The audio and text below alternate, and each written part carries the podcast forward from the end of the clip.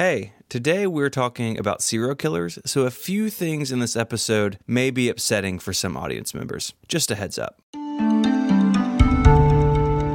Mike, today we're talking about serial killers. Talking about serial killers is a pretty huge undertaking. The Wikipedia page is massive and links off to a million different areas.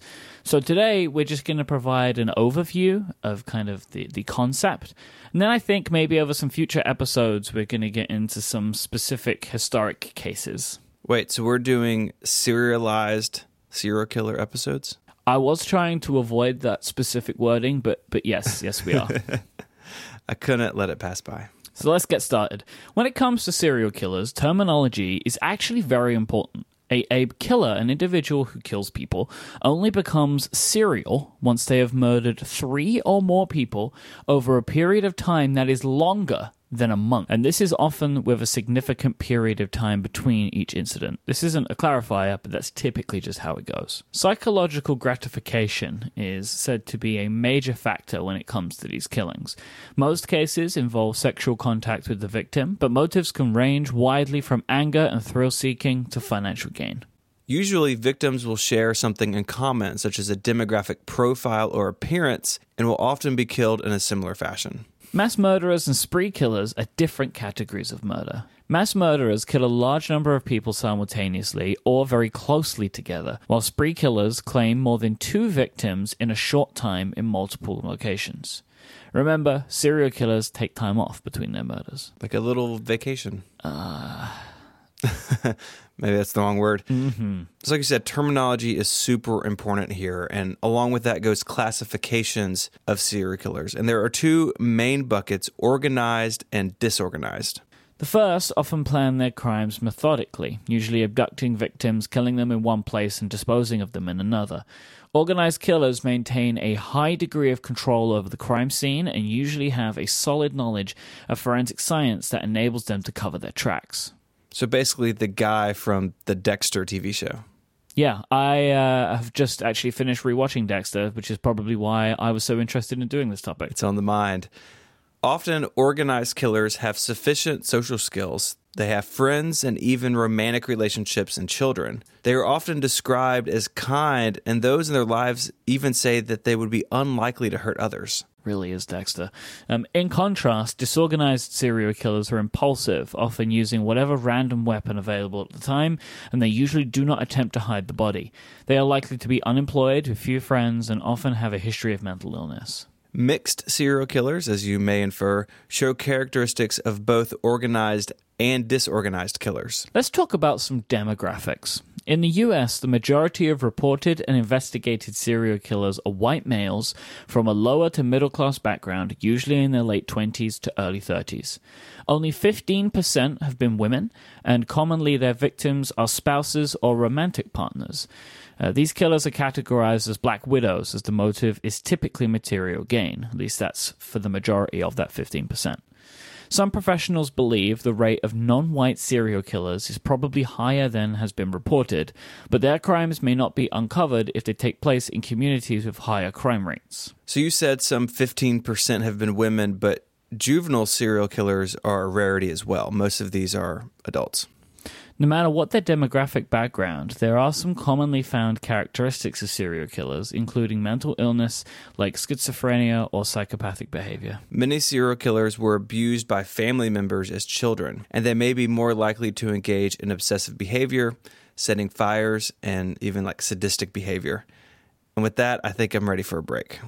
This episode is brought to you by Simple Contacts, the fast and easy way to renew your contact lens prescription right from your smartphone. All you have to do is complete their self guided vision test, and you'll be able to order new lenses whenever and wherever you want with no more doctor's waiting rooms. Simple Contacts offer all the lens brands that you love with options for astigmatism, multifocal lenses, colored lenses, and more. Their vision test is just $20. For comparison, an appointment without insurance could cost you over 200 But I want to let you know this is not a replacement for your periodic full eye health exam. Simple Contacts will check that your current prescription still helps you see 2020 and will renew your lenses for you based on that prescription. They're not writing completely new prescriptions or examining your eye health. Stephen, tell me something that you like about Simple Contacts. It's great that you can use your phone for, for a vision test. It feels like the future somehow. I ordered the ones that I wanted, I like a very particular brand. They had them, and they showed up at my door. I never had to leave home, which is great for me. As a listener of this show, you can get $30 off your contact lenses. Just go to simplecontacts.com slash ungenius or use the code ungenius at checkout to get $30 off. Thanks to Simple Contacts for their support of this show. Okay, so I feel like we've got a pretty good background established, but what motivates people to become serial killers? That's a complicated question. Let's talk about development for a minute. Like we said, Many serial killers come from backgrounds of abuse and troubled behavior, and this can lead to escapism into a world of fantasy in which they can exhibit power over themselves and their environments. Over time, the lines between fantasy and reality can become blurred, with the former taking over the latter in many cases. And this can lead to a bunch of different motives, and they all vary from killer to killer. For example, visionary serial killers suffer from psychotic breaks with reality, sometimes believing that they or another person are compelled to murder by entities like the devil or even God. Mission oriented killers typically justify their acts as ridding the world of people that they see as undesirable. Some in this category see themselves as attempting to change society by their acts. Then there are cases in which the murderer derives pleasure from their actions. Sex is the primary motive of lust killers, and their crimes often include torture and mutilation in addition to sexual assault.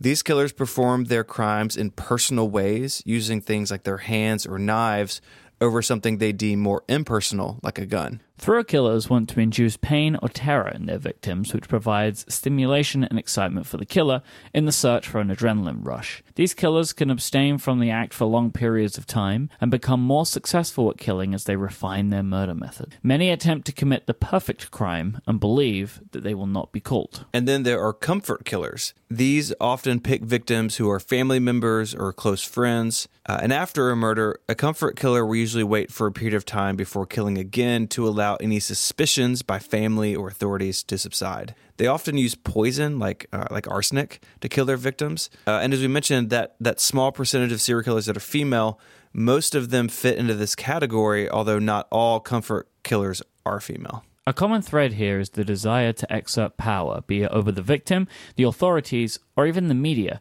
And there's this weird feedback loop as many serial killers claim that a violent culture influenced them to commit murders. Like you said, there's this there's this give and take between serial killers and media. They're very popular in media. And coverage of a serial killer case can lead to a growth of like a subculture around the killer, which can include the collection, sale, and display of serial killer memorabilia, like paintings or writings or poems by the criminals themselves. Many serial killers are caught, and let's round this out by talking about exactly how authorities find and catch these people. The biggest initial hurdle is realizing when a serial killer is at work in the first place. Cases can include victims from marginalized or high risk populations or populations that cross multiple jurisdictions like state lines. This makes it hard to see what's actually going on, hard to connect the dots. Uh, to combat this, the FBI suggests utilizing cross state databases and increasing interdepartmental communication. The FBI, of course, is what most people think of when it comes to catching serial killers in the United States, but often the agency is tasked with supporting and coordinating investigators on a more local level via an FBI rapid response team. Uh, once this team or task force is assigned to a case, it can swell to dozens of agents uh, partnering with state and local police and even private investigators. Their work, as you might imagine, generates a mountain of data, all of which needs to be organized and reviewed across multiple agencies, and sometimes this takes months or even years. So it's, it's a big problem. Surfacing leads and again connecting the dots can be slowed by poor organization on behalf of authority. So you really got to get your head around uh, as a task force how much stuff you have coming in and how you sort through it all. I really don't think I would be very good at dealing with that sort of data. No. No, I don't think that's my strong suit. That's very upsetting. Thanks to Aaron for the topic this week. Like I said, we're going to, I think, get into this world a little bit over the next couple weeks. Uh, it's obviously horrific and, and terrible, but it's really interesting too. Mm-hmm. If you want to read more, uh, there's some links in the show notes relay.fm slash ungenius slash 53. You can get in touch with us there. There's an email link in the sidebar, or you can find us on Twitter. The show is at ungenius. You can find Mike there as I M Y K E. And if you want to check out some other podcasts that Mike hosts, just go over to relay.fm slash shows. You can find me on Twitter as ISMH. And uh, until next time, Mike, say goodbye. Back next time. Bye bye. Adios.